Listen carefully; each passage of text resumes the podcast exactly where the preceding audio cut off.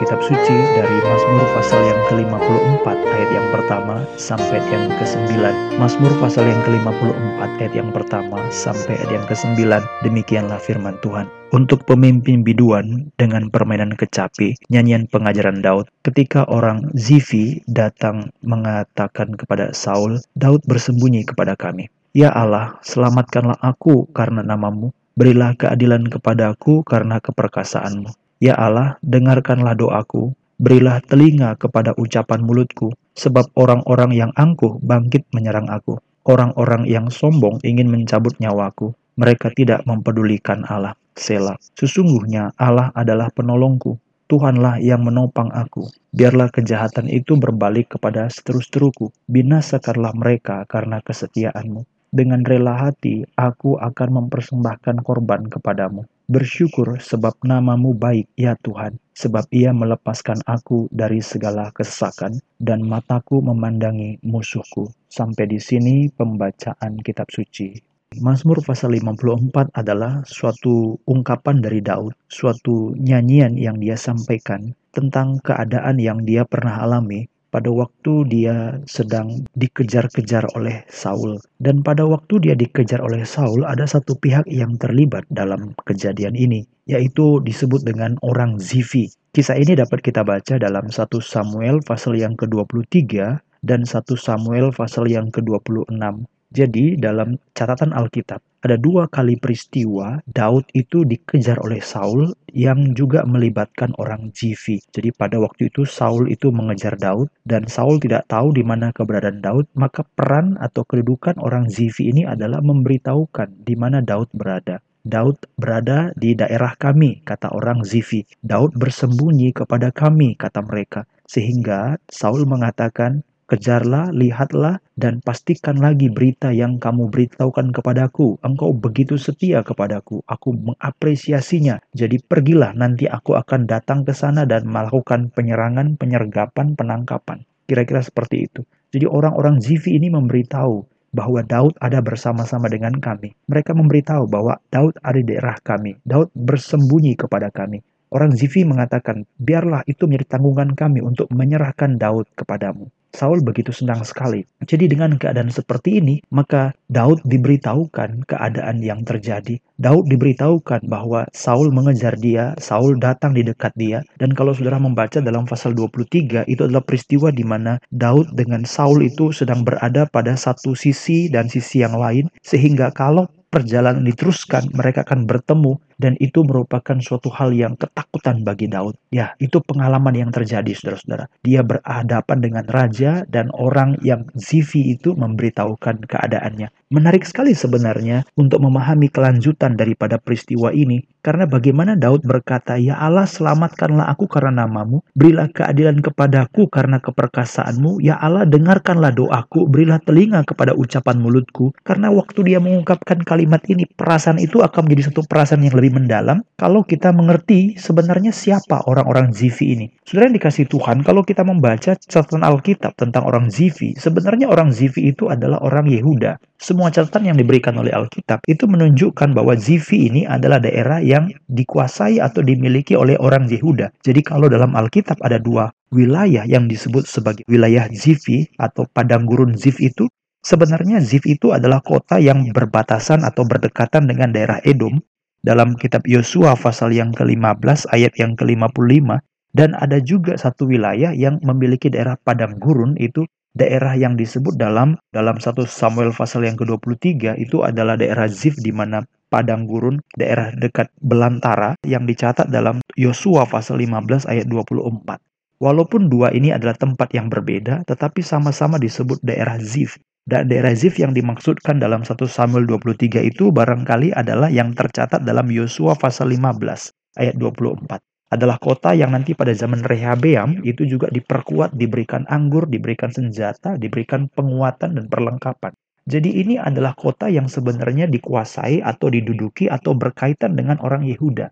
Nah, saya tambahkan lagi saudara-saudara bahwa kalau kita melihat daerahnya, maka kita perlu juga melihat Zif itu adalah nama Nama Zif itu adalah yang dikenakan kepada dua orang. Yang pertama itu adalah Kaleb, cucu Kaleb. Yang kedua adalah namanya adalah Ihalel. Dua-dua ini adalah orang Yehuda. Jadi tidak ada lagi alasan untuk menolak bahwa Zif yang mana dimaksud kota yang dekat Edom atau kota di padang gurun di bawah bukit daripada daerah Yehuda. Dua-duanya itu adalah orang Yehuda. Zif yang mana ini? Cucu Kaleb atau Yahalil? Dua-duanya adalah Yehuda. Dan waktu kita membaca atau membicarakan tentang hal ini, maka kita tahu bagaimana orang Zif itu begitu menyakitkan hati, begitu melakukan suatu hal yang sangat sedih karena mereka orang Yehuda Saul orang Benyamin dan mereka melaporkan mengadukan kepada Saul tentang Daud yang di mana Daud adalah orang Yehuda.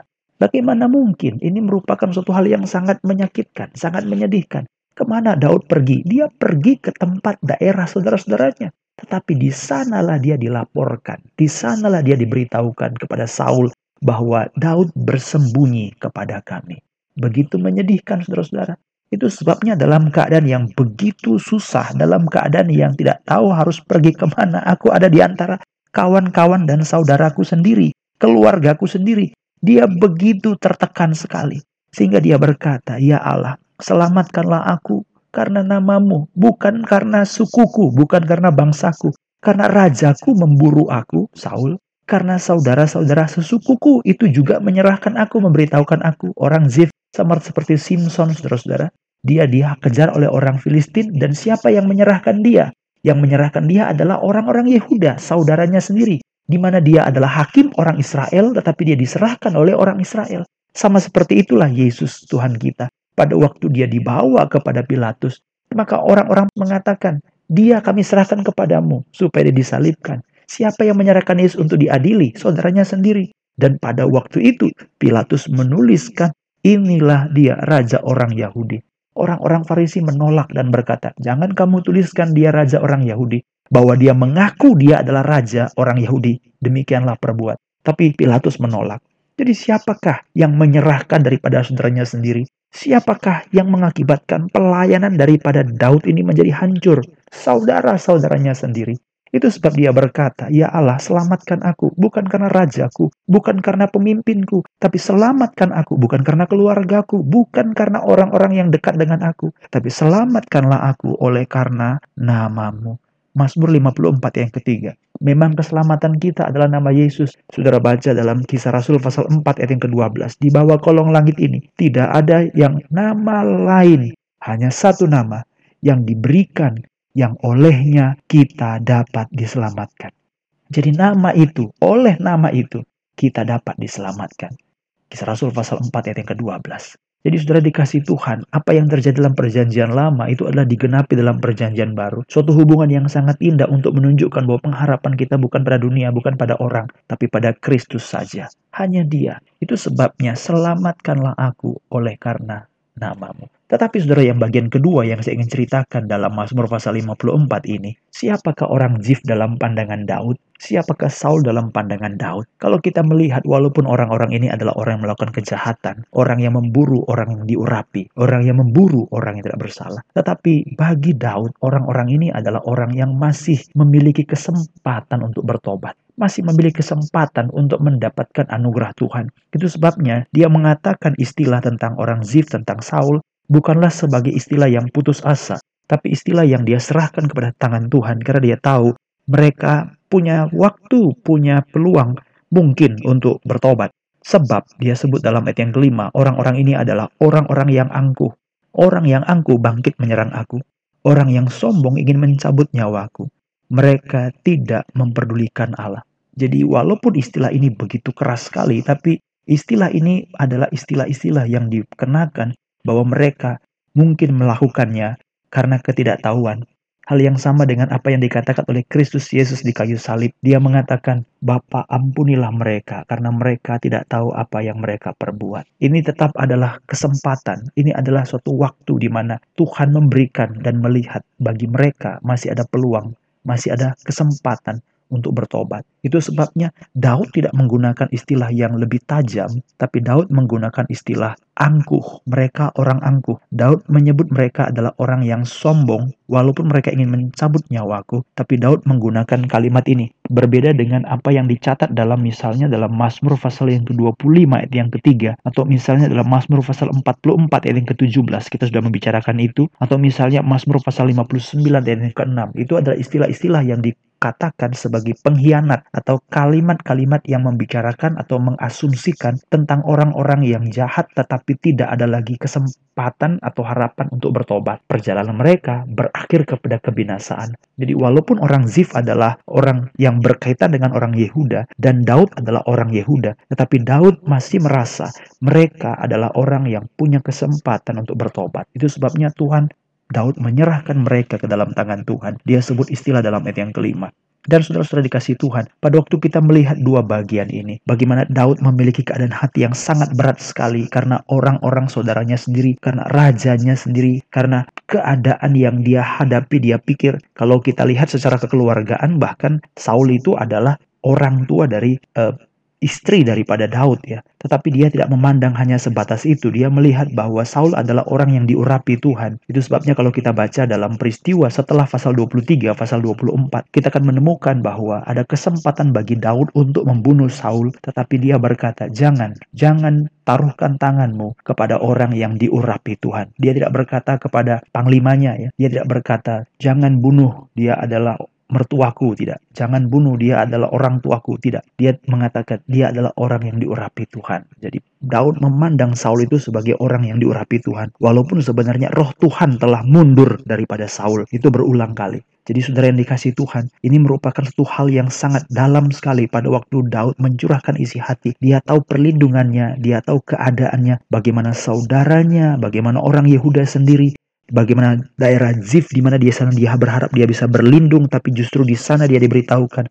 Dan Saul pemimpinnya rajanya yang ingin menghantam dan ingin mencabut nyawanya. Tetapi perasaan itu begitu dalam begitu susah begitu sedih begitu ratap dia begitu keadaan yang sangat menyedihkan. Tapi dia tahu bukan pada itu semua tapi pada Allah lah pada nama Tuhan di sana keselamatan. Dan dia menyebutkan orang-orang ini masih punya kesempatan untuk bertobat. Sesungguhnya Allah adalah penolongku. Bukan manusia, bukan keluarga, tapi Tuhanlah yang menopang aku. Pasal 54 yang ke-6. Biarlah kejahatan itu berbalik kepada seteru-seteruku. Jadi pada akhirnya memang, walaupun orang ini ada kesempatan untuk bertobat, semuanya tetap dalam tangan Tuhan. Mengapa? Karena Daud sendiri mengatakan, mereka adalah seteru-seteruku. Jadi kalau pada akhirnya nanti kesempatan bertobat mereka tidak terima, mereka abaikan, mereka buang begitu saja, tidak mereka indahkan, mereka abaikan, mereka buang begitu saja. Kalaupun pada akhirnya kejahatan itu, kesempatan itu tidak mereka terima, mereka buang, kejahatan itu akan berbalik kepada mereka sebagai seterus-teruku. Binasakanlah mereka karena kesetiaanmu. Jadi bukan karena aku, bukan karena kebencianku, atau bukan karena diriku meminta, tapi binasakanlah mereka berdasarkan kesetiaanmu. Kalau Tuhan berkehendak, biarlah kehendak Tuhan yang jadi. Tetapi apa yang dilakukan Daud ayat 8? Dengan rela hati aku akan mempersembahkan korban. Aku akan bersyukur sebab namamu baik. Jadi ayat yang ke-8 dia katakan namamu. Ayat yang ketiga dia katakan namamu. Karena namamu menyelamatkan aku. Ayat yang ke-8. Karena namamu, karena namamu. Aku diluputkan dari musuh-musuh yang hendak membinasakan atau mencabut nyawaku. Jadi saudara, dia bicara tentang nama Tuhan. Dan ayat yang ke-9, ia melepaskan aku dari segala kesesakan. Dan mataku memandangi musuhku. Ini merupakan suatu hal yang sangat jelas. Keadilan Allah bukan karena diriku, tapi karena Allah yang menyatakan keadilan. Bukan karena kebencianku, tapi yang terjadi, tragedi yang terjadi dalam keluarga mereka. Tragedi yang terjadi dalam jalan hidup mereka. Segala binasa yang terjadi, itu bukan karena aku, tapi karena Tuhanlah yang menjadi lawan mereka. Itulah yang dikatakan Daud dalam Mazmur pasal 54. Saya rasa bagian-bagian yang menuntun kita untuk menjaga diri kita, agar menempatkan diri kita, menguasai diri kita, bagaimana kita menghadapi kesulitan-kesulitan dan orang-orang yang membenci kita. Biarlah semua kita serahkan dalam tangan Tuhan, menjadi orang yang hidup seturut dengan kehendak Allah. Amin. Marilah kita berdoa.